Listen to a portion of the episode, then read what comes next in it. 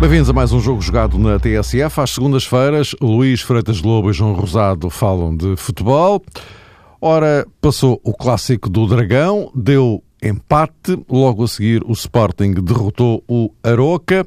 O Braga perdeu na Madeira. Olhando para a classificação, 5 pontos de avanço do Benfica sobre o Futebol Clube do Porto e Sporting.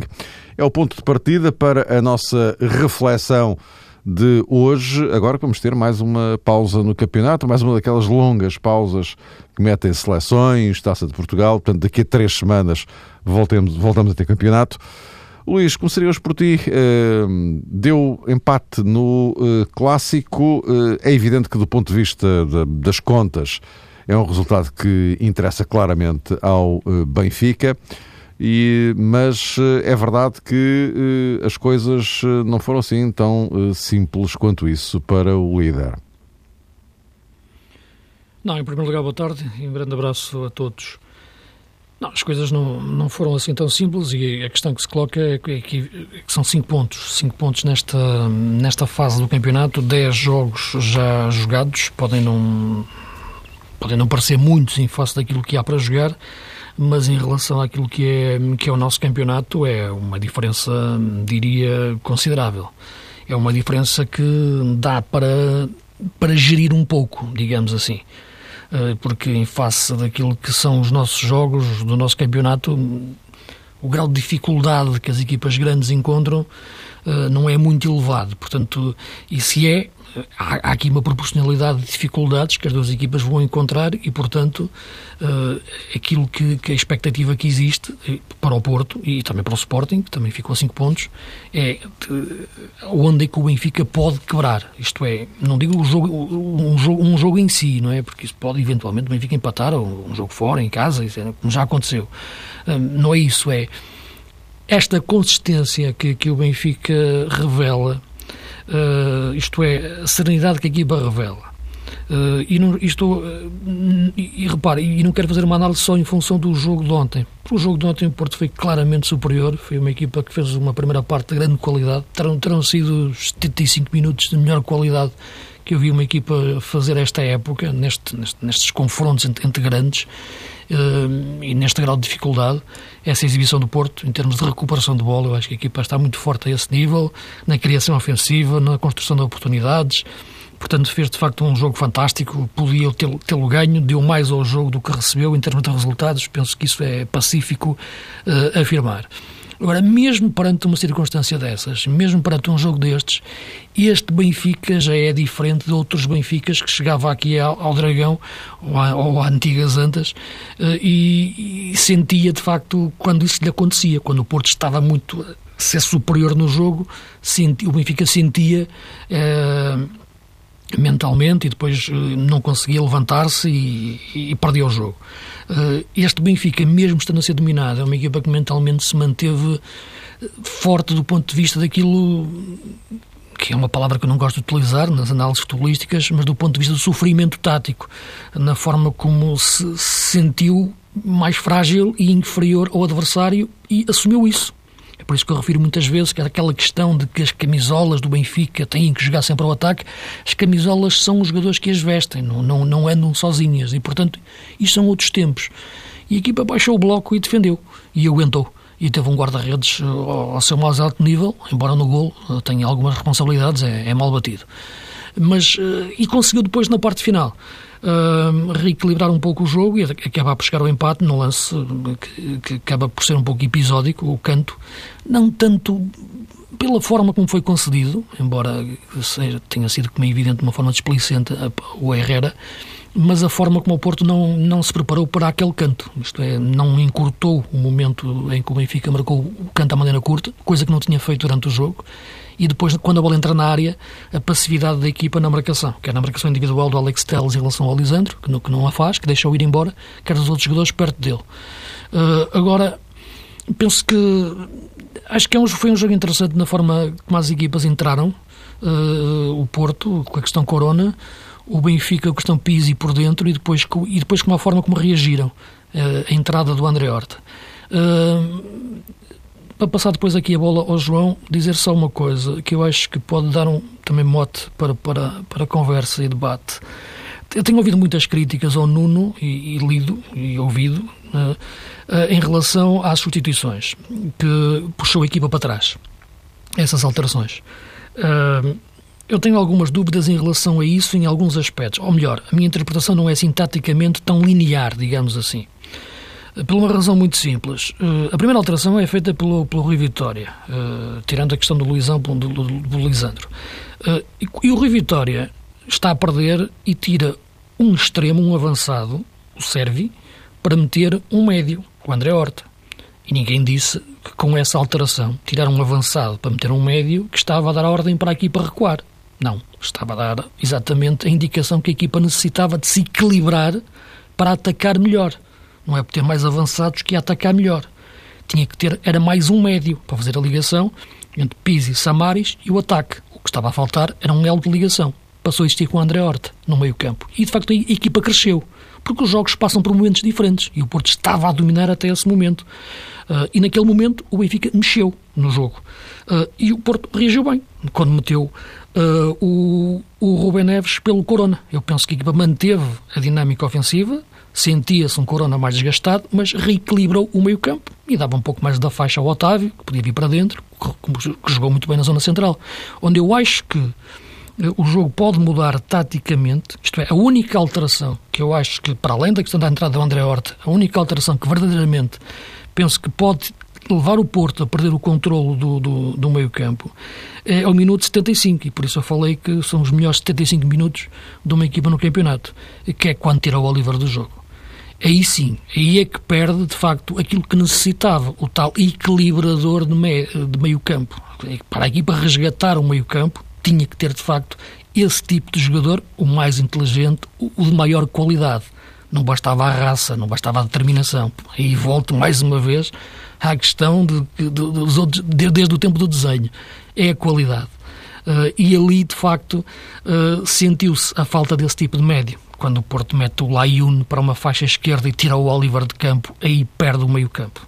E nessa parte final o Benfica conseguiu ter mais bola nestas zonas e acabar por ganhar aquele canto, ou pelo menos aproveitar aquele canto oferecido para chegar ao empate. Mas sentia-se que a equipa estava melhor no jogo naquela altura, mas isso é natural, porque os jogos passam por momentos diferentes. Portanto, não me parece que a questão do Nuno puxar a equipa para trás tenha sido taticamente decisiva, não acho que isso tenha acontecido. A questão do Oliver é a perda do equilíbrio e, portanto, as duas alterações, verdadeiramente alterações, não substituições, mesmo alterações, que no jogo foram as entradas do André Horta e a saída do Oliver. Mas fica uma marca clara de um Porto que faz uma grande exibição e que podia e devia ter ganho o jogo em face àquilo que fez. Então, bola com o João. Sim. E então, para também dar sequência, ou tentar pelo menos dar sequência àquilo que disse o Luís sobre este conjunto de críticas que foram formuladas às decisões de Nuno Espírito Santo, parece-me que todos nós, quando somos chamados a opinar sobre um jogo em concreto, nomeadamente um clássico, tentamos arranjar explicações mais ou menos óbvias para aquilo que aconteceu, mas também tentamos entrar por caminhos que eventualmente levem as pessoas a descobrir outras interpretações e outras razões para determinados resultados. Como o Porto esteve a vencer durante grande parte do tempo, praticamente até ao último minuto, e depois sofreu o golo do empate, eu penso que é um bocadinho natural, vamos lá, esta tendência de se criticar as decisões de Nuno Espírito Santo, porque foi o treinador que esteve a vencer e depois deixou esbater-se essa vantagem. Ao contrário, a Rui Vitória terá sido, francamente enaltecido e elogiado, porque fez mudanças que permitiram à equipa conquistar um ponto francamente já não estava nas previsões e também em consequência deste conjunto de análises achei duplamente interessante esta lembrança que o Luís fez sobre a forma como Rui Vitória acabou por alterar a equipa do Benfica, retirando um jogador de determinadas características ofensivas para introduzir outro que tinha provavelmente como primeira missão, e julgo que Rui Vitória frisou esse aspecto, conduzir o Benfica a um futebol mais encadeado, mais ligado, e era isso que naturalmente procurava o treinador benfiquista quando se lembrou, passo o termo, de André Horta. E, enfim, eu até me sinto à vontade nesse aspecto, porque conforme falámos aqui há uma semana, quando fazíamos a projeção deste Porto-Benfica, eu lembro-me de ter dito que achava que uma das possibilidades que se abria à equipa benfiquista era precisamente abdicar de início de Franco Servi, colocar Gonçalo Guedes numa aula e introduzir um jogador como, por exemplo, Samaris. Na altura não conhecia ninguém, obviamente tinha essa percepção a propósito da lesão de Faiza, e eu admitia um Benfica assim mais reforçado no meio campo, como Pizzi, Samaris e Faiza. Claro que isto foi antes dos jogos da Liga dos Campeões. Mas onde é que eu quero chegar? Acho que tanto um treinador como o outro, não no plano B, mas no chamado plano A, ou pelo menos olhando para as suas decisões iniciais, revelaram coragem. Nuno Espírito Santo, porque, falo por mim, bem entendido, me surpreendeu com a titularidade de Corona. Apostou em Corona, em Oliver, em Otávio, Diogo Jota, André Silva, enfim, jogadores de características ofensivas, obviamente todos eles de grande talento, e eu quando olhei para o 11 do Futebol Clube do Porto, fiquei logo com a ideia que Nuno Espírito Santo estava a pôr o pé no acelerador, mas simultaneamente a arriscar muito. Imaginei até uma equipa mais desequilibrada do que aquilo que efetivamente se verificou em campo, pelo menos durante grande parte do jogo, não digo que aconteceu sempre durante este Porto-Benfica. Ao contrário, ou por outro lado, no que respeita ao Benfica, Rui Vitória também tomou decisões sempre na linha daquilo que tem decidido para o Benfica, de acordo com as suas últimas escolhas.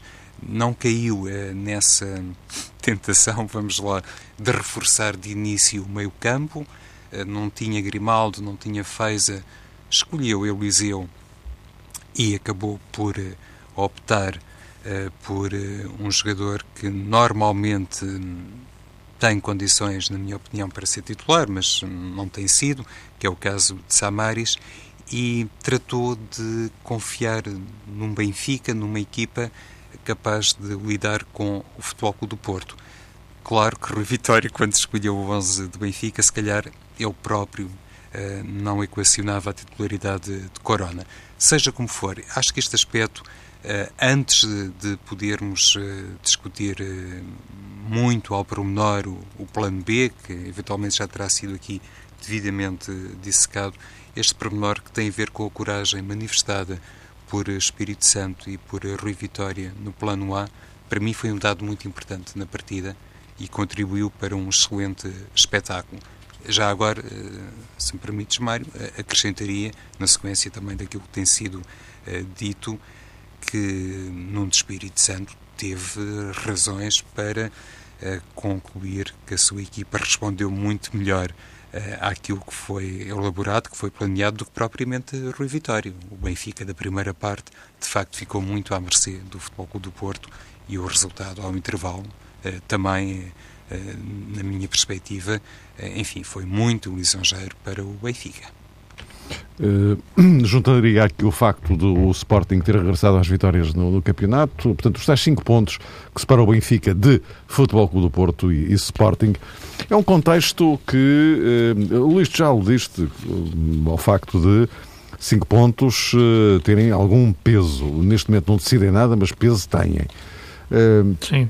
Agora, isto também pode vir em função daquilo que se avizinha. Eu, por exemplo, estou a lembrar-me que lá mais para dezembro vamos ter um Benfica Sporting, por exemplo, Bem, sei que os clássicos, enfim, têm o peso que têm, mas num contexto em que há uma diferença de 5 pontos, enfim, daqui até lá logo se verá como é que as coisas evoluem, mas no pressuposto de que as coisas possam manter assim, há também aqui, poderemos vir a assistir a um novo ajustamento ou reajustamento no topo da classificação.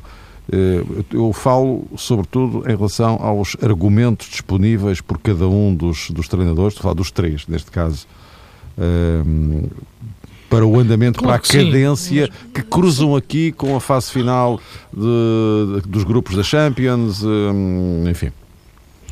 Claro que sim.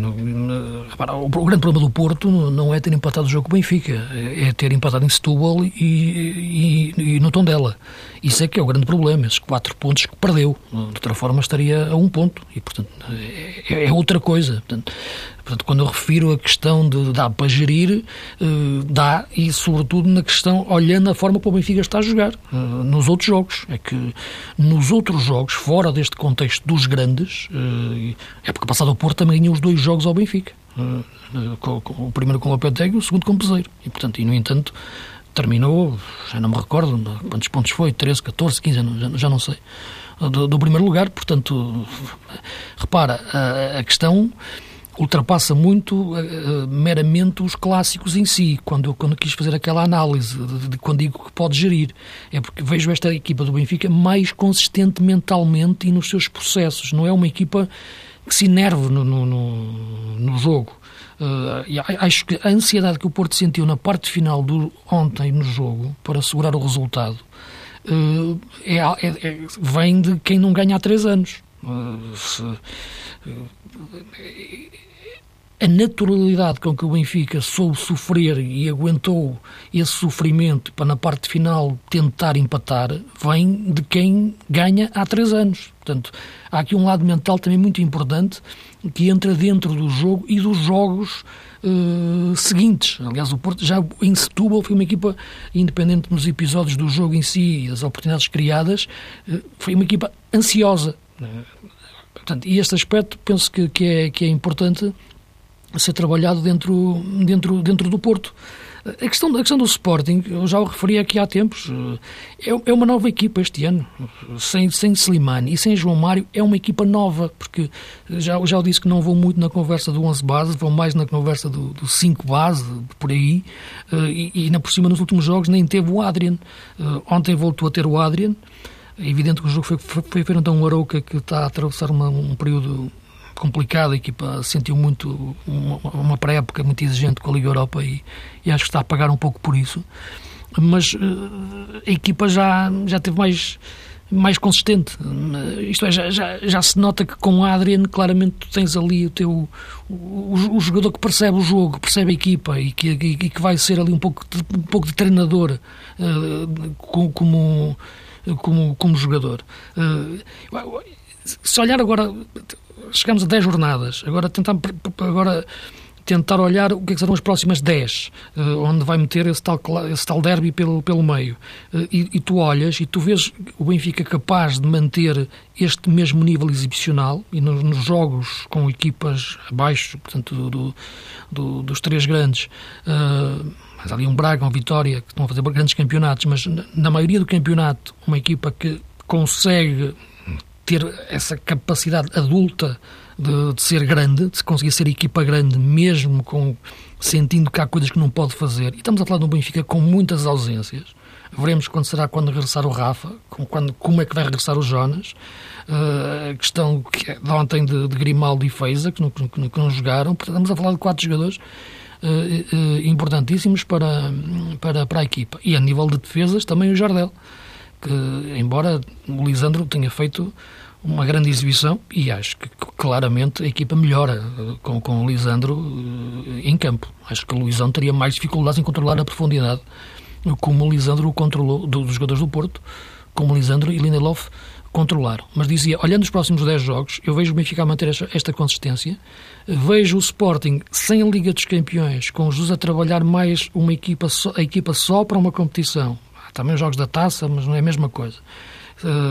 terminando a participação na Champions, de uma maneira ou de outra, esperemos que com sucesso, mas acabando os jogos da Champions, agora em dezembro,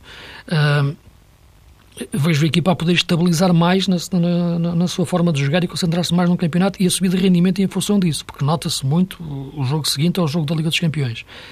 E no caso do Porto, é a equipa que suscita mais dúvidas e até a forma como o Nuno mexe, não é? Porque há ideias diferentes de jogo para jogo, ou até no mesmo jogo. Ontem, de facto, o momento em que sai Corona e entra o Rubén Neves, eu entendo. O momento em que sai o Oliver e entra o Layún, já tem dificuldades. Era para esticar mais o jogo, para tentar chegar à frente, aproveitando aquele momento em que o Benfica estava mais subido. Repara, essa é que eu tenho mais dificuldade. Isto é, eu acho que o Nuno tem uma forma pensada de jogar, mas depois tem outra que se sente tentado para jogar. A forma de jogar não mete os extremos, Corona e Brahimi, os tais criativos, mas mete mais consistência dentro do meio-campo, mas depois tem tentação de meter a que ontem meteu de início e que de facto levou a equipa a jogar muito bem, mas que quando quis segurar o jogo, aí já quis voltar ao sistema original e acho que falhou no momento em que tirou o Layún. Isto é, procurou um compromisso entre as duas ideias, quando tirou o Oliver, perdão, procurou um compromisso entre as duas ideias e não o conseguiu. E acho que quando se vive com tantas dúvidas, pode-se ter mais dificuldades no futuro, nos jogos seguintes. E é essa questão que, olhando para o Porto jogar, vejo a equipa com mais dúvidas do que certezas em muitos momentos. Pois aí está, Luís. Realmente o Porto de ontem, se calhar, indiciou mesmo essas indefinições que tem acompanhado Nuno Espírito Santo, não digo que seja um caso único, nem sequer no universo dos três grandes, o próprio Jesus, claro, o próprio Rui Vitória, também tiveram ali pontos, e têm, de certeza, pontos de interrogação, faz parte, mas de facto já em Setúbal, olhando para aquilo que aconteceu frente ao Vitória, olhando para aquilo que aconteceu ontem e, se me permites também, Luís, regressando um pouco atrás, de facto, os adeptos do Porto podem eventualmente também questionar ou questionarem-se sobre esta maneira de mexer na equipa que conduz ou tem conduzido à exclusão de jogadores como Brahimi e o ponta de lança de Poitre, que é sempre um nome lembrado, ainda que curiosamente ou ironicamente, não pelos melhores motivos, porque não existe assim um antecedente, um suporte estatístico, pelo menos no futebol português. Eu acho que essa já seria uma terceira forma de jogar, a do Poitre, em relação a estas duas. Mudaria um bocadinho a equipa do Porto, não é? Completamente. O que eu não entendo é meter o Layún na médio. Porque é que agora ele inventa o Layún na médio? Essa é que me custa a perceber. Ele estava a fazer grandes jogos de lateral direito e de repente aparece a médio para o Maxi voltar à equipa, para gerir melhor o balneário. Repara, tenho dificuldades em entender a saída do Layún da equipa e como é que ele agora volta nos dois jogos em que não foi titular para jogar a médio, com o Bruges e com o Benfica. Essa é que eu tenho dificuldade em entender. Se calhar, Luís, uma parcial explicação residirá no facto de Layún se comportar sempre bem como flanqueador e naturalmente conhecer bem o corredor esquerdo. Aliás, no Futebol Clube do Porto, se calhar, são mais os exemplos de competência de Layún à esquerda de cá direita. Exato. E provavelmente Nuno Espírito Santo pensou que poderia Layún recriar aquelas situações em que inclusivamente se revela um jogador fundamental nas assistências. De certeza que pensou numa perspectiva positiva. Se tivesse a ideia que ele não iria resultar tão bem no jogo, nem sequer teria, enfim, saído do banco, como é natural. Mas lá está o Futebol Clube do Porto com as tais interrogações, com esta exclusão de um ponta de lança, com esta exclusão de Brahimi, que eventualmente estará encadeada, enfim, no facto de ser um jogador de certeza convocável para a seleção argelina, que vai disputar a CAN. Tudo isto, no fundo, estará a atrasar, como diria no Espírito Santo, a evolução do processo. E no que toca aos outros grandes, há pouco o Mário fazia o lançamento, perspectivando inclusive o Benfica Sporting, que em certa medida se avizinha no calendário. Olhando para os outros dois grandes, temos um Sporting que eu até pensava que estava um pouco mais indefinido depois daquilo que Jesus mostrou frente ao Borussia Dortmund, com uma linha defensiva de 3 unidades, e até pensei na ocasião que era uma situação para ter ali alguma característica estrutural, seguimento, porque Paulo Oliveira é um excelente central, penso que todos concordamos a esse respeito, e poderia ser uma forma de arranjar ali um lugar para Paulo Oliveira, até porque Jorge Jesus, que há muitos anos, como sabemos... O Felgueiras. Isso, já conhecia bem esta forma de jogar com 3 unidades. Já foi há 20 anos, e no Felgueiras, com o Sérgio Conceição, o lateral direito. E então imagina, Luís, agora com outros jogadores, com o devido respeito, com outra matéria-prima, eventualmente poderia Jorge Jesus pensar que o Sporting, que não tem revelado grande eficácia defensiva, poderia, com um novo sistema, experimentar qualquer coisa. Mas contra o Aroca não se verificou isso. Foi um regresso, digamos que, ao sistema tradicional, se é que as coisas podem ser ditas assim, porque uma coisa é um jogo da Liga dos Campeões em Dortmund e outra em casa com o Aroca, mas lá está, Jorge Jesus contra o Aroca, por exemplo, já colocou o Brian Ruiz atrás de Bas Dost. Não foi a primeira vez que aconteceu, mas foi uma situação que, para mim, Luís definiu algo sobre a equipa em simultâneo com a titularidade de Campbell no corredor esquerdo. Sim, eu acho que a questão do Braga Ruiz por dentro, na zona central, no número 10, segundo avançado, como se quiser chamar, acho que pode ser o sinal de maior estabilidade para a equipa. Se o jogador se fixar nessa posição, pensando no nosso campeonato, não estou a pensar nas questões da Liga dos Campeões, nesses jogos com o Dortmund ou com o Real Madrid. E explorar mais também esse lado tático que eu já referi do Bruno César. Pode ser por aí que a equipa cresça nesse lado mais adulto, quando os jogos são mais complicados. Não acho, no entanto, provável que a estrutura de defesa a 3, ou de 3 centrais, seja repetível por Jesus. Penso que foi uma forma que ele pensou naquele jogo, em termos de muito específicos, surpreendeu-me claramente. Não vi a equipa como... O jogo acabou por correr bem ao Sporting na exibição, mas perdeu o jogo. Frente ao Dortmund, que também geriu o jogo e marcou cedo, e também a equipa estava sem o Aubameyang. É um jogo que não me dá muitas certezas, muitas referências em relação àquele sistema do Sporting. Nem eu vejo os laterais com grande inteligência para jogar nesta forma, sinceramente. Embora o Marvin tenha sido chamado para a seleção agora. Isto também pode ser bom para o Sporting, até em termos de mercado. Para a seleção da Holanda. O que eu acho é que o Sporting vai crescer quanto mais conseguir agarrar o jogo na zona central.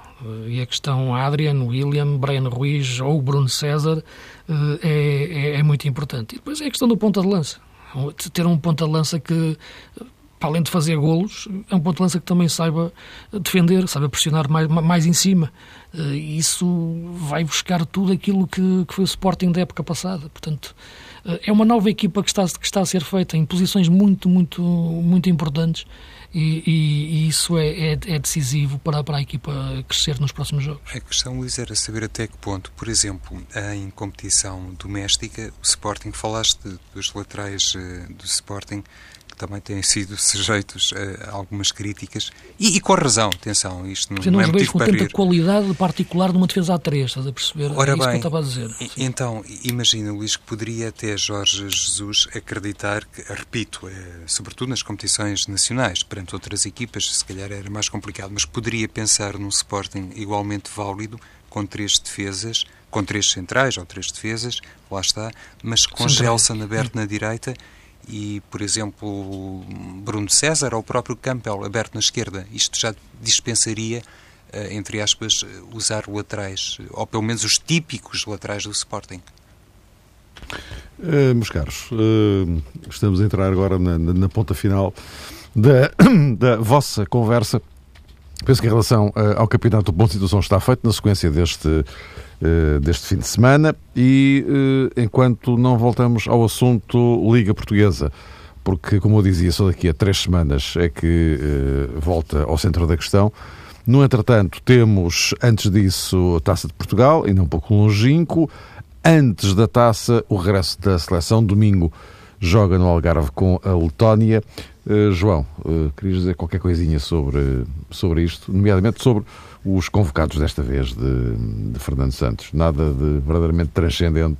Era essa a nota, Mário. Olha, tiraste umas palavras da boca, tanto melhor, aparece-me no comentário e no raciocínio. Não surpreendeu Fernando Santos, não é a primeira vez que não surpreende, é um facto, mas considerando também o perfil do adversário, julgo que o selecionador português acabou por introduzir, digamos que, os mesmos critérios que tem repetido noutras ocasiões. Desta feita, face também a uma ou outra ausência por lesão, lá convocou Pizzi. Se calhar aqui podemos encontrar um aspecto de destaque na convocatória de Fernando Santos. E eu mantenho a minha. Rigor acabou por manter o Pizzi, não é? Porque ele tinha-o chamado de outra vez em segunda escolha e agora ficou. Exato.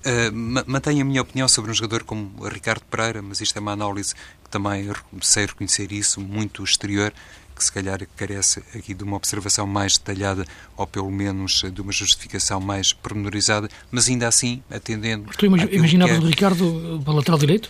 Ou esquerdo.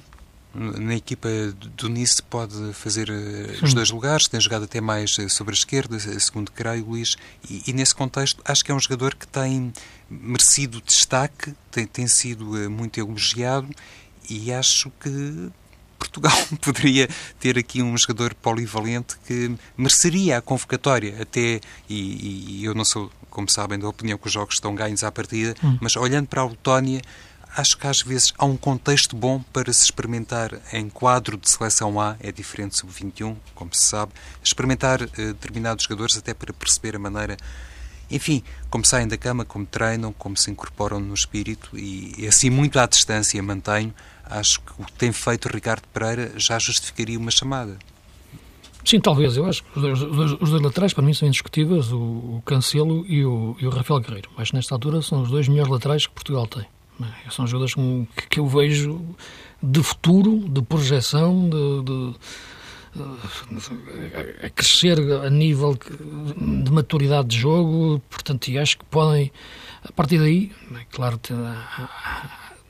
não se gosta muito de chamar segundas linhas, mas aí poderia sim entrar um jogador como o Ricardo. Tenho algumas dúvidas, mas era um jogador que, só experimentando, acho que está numa linha parecida ao do Rafael Guerreiro.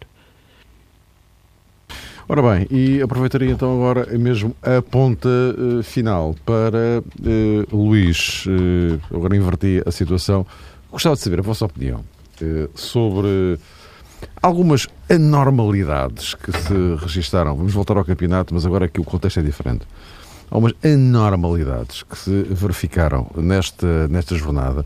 Eu estou a reportar uma série de situações um pouco, eu diria quase absurdas. Tem a ver, por exemplo... lembramos-nos do Boateng, que no Moreirense Vitória de Setúbal já tem um cartão amarelo, marca um golo, tira a camisola, segundo amarelo e é expulso.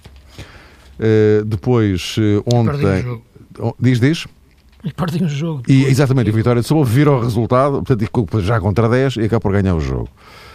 Ontem em Alvalade, o Vítor, ajuda-me João, tu que estavas lá, Costa. Exatamente, Vítor Costa já tinha um cartão amarelo, faz aquele disparate que não lembra a ninguém, claro, segundo amarelo, rua. Mas pior do que tudo isto, Luís, e isto vem numa sequência de uma conversa que tivemos hoje à tarde, há a questão do Marega, que no jogo do Vitória de Guimarães resolve, enfim, às tantas, dar uma chapada no adversário e agora, bom dia e tal, e foi-se embora. Literalmente, foi-se embora. Houve aqui um conjunto, mas no caso do Marega, de facto, é o mais espantoso, não é? Neste contexto. Como é que tu olhas para isto, para estas coisas? Porque isto, de facto, tanta coisa junta assim, não é muito normal. Sim, cada caso tem, assim, também falava do caso do Diego Sousa, que saiu agora ao castigo de 9 meses, exatamente. Do ponta de lança do Marítimo, que por ter dado uma chapada, um empurrão num fiscal de linha num jogo particular da pré-época. O que é mais... O que é muito mais grave que isto tudo junto, nós aqui a falar, claro. É muito grave e, portanto, não sei como é que o Marítimo vai conseguir ter argumentos de defesa para o jogador. Poderá. embora, enfim, seja uma questão para o departamento jurídico. A questão do Marega, de facto, é uma questão muito delicada e estranha, sinceramente. Aquela reação do jogador já nem é tanto a chapada que ele dá no jogador do Nacional, enfim, porque isso é um ato impulsivo, empurrou a falta, expulso, pronto, acontece, já aconteceu em muitos jogos. O problema é que ele depois empurra o colega, o Soares, e sai do campo dando logo indicações à família para ir ter com ele para sair, e vai-se embora e desaparece. Quer dizer, nem fica para perceber o que aconteceu ao grupo de trabalho, à equipa, no resto do jogo. Portanto, isso é que eu acho mais grave. E o Presidente procurou por ele e não o encontrou. Isso é que é mais grave. E, portanto, e agora ele vai para a seleção. Isso é que é, de facto, mais grave que a chapada e que a expulsão. É depois o total desinteresse pela equipa e desrespeito pela equipa. É esta a frase. Como é que se resolve isto? Em Guimarães é muito difícil. É muito difícil em qualquer sítio, mas ali é muito mais. Agora, o futebol é sempre um jogo de emoções e há sempre este lado emocional. Agora, é lógico que a única forma possível... Estamos a falar de um jogador que está emprestado e, portanto, a questão da punição monetária também é complicada, porque penso que o ordenado é pago pelo Porto. E o Porto pode vendê-lo em janeiro agora. Mas a questão é, eu penso, e até pode ir buscá-lo, portanto, isso é uma opção. Perante isto, o jogador tem que logo se retratar, imediatamente, no dia seguinte, logo, pedir desculpa ao grupo, conferência de imprensa, pedir desculpa aos sócios, pedir desculpa a toda a gente, um ato irrefletido, e ser reintegrado aos poucos e cumprir o castigo disciplinar. Portanto, tem que haver uma intervenção rápida. Agora, eu não conheço o Marega, não sei como é que funciona a cabeça dele, já vimos que não funciona bem, porque já tinha tido problemas no Marítimo, já tinha tido problemas no outro dia, aconteceu no Estoril, já saiu de uma forma que não comprometeu o Pedro Martins, e o Pedro Martins valorizou aquilo, e viu-se que o Pedro Martins, na forma como falou no final do jogo, já estava um pouco de saco cheio do Marega, e portanto, eu acho que é muito difícil gerir a situação, mas acho que em Guimarães não acredito que ele volte a jogar. Passemos do absurdo para o concreto real, Madrid, Cristiano Ronaldo, João, esta renovação até aos 36 anos. Uhum. Olha, Mário, isto quer dizer? E é só abrir aqui um parênteses, se me permitisses, só para falar sobre esses casos, muito sucintamente, da jornada, porque eu acho que tem que acabar aquela regra de mostrar o cartão amarelo a um jogador que tira a camisola. Ah, isso sim, sem dúvida. Não é, Luís? Eu acho que isso poderia, enfim, ser eliminado. Eu percebo que tem que haver ali um certo controle, que o jogador não pode, se calhar, sair, desculpem o termo, disparado para a bancada, que isso pode pôr em causa determinados aspectos relativos à segurança, mas tirar a camisola, enfim... Adiante, no que toca a Cristiano Ronaldo, perante aquilo que se viu e se ouviu hoje, realmente aquilo que me apetece sublinhar, no caso, tem a ver com este apetite incontrolável que tem Cristiano por novas conquistas, novos objetivos, novos recordes. Vai ser, de certeza, presumo eu, o jogador mais bem pago do mundo.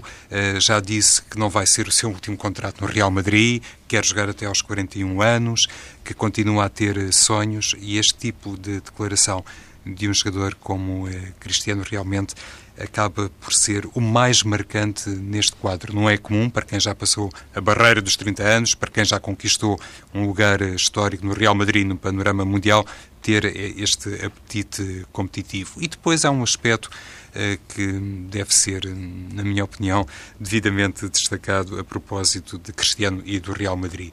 É que, por muito que doa a determinadas pessoas, o grande símbolo do Real Madrid, e se calhar um dos maiores símbolos de sempre, é um português. E isso tem um impacto que nos ajuda também a perceber a maneira como evoluímos e como evoluiu o futebol nacional.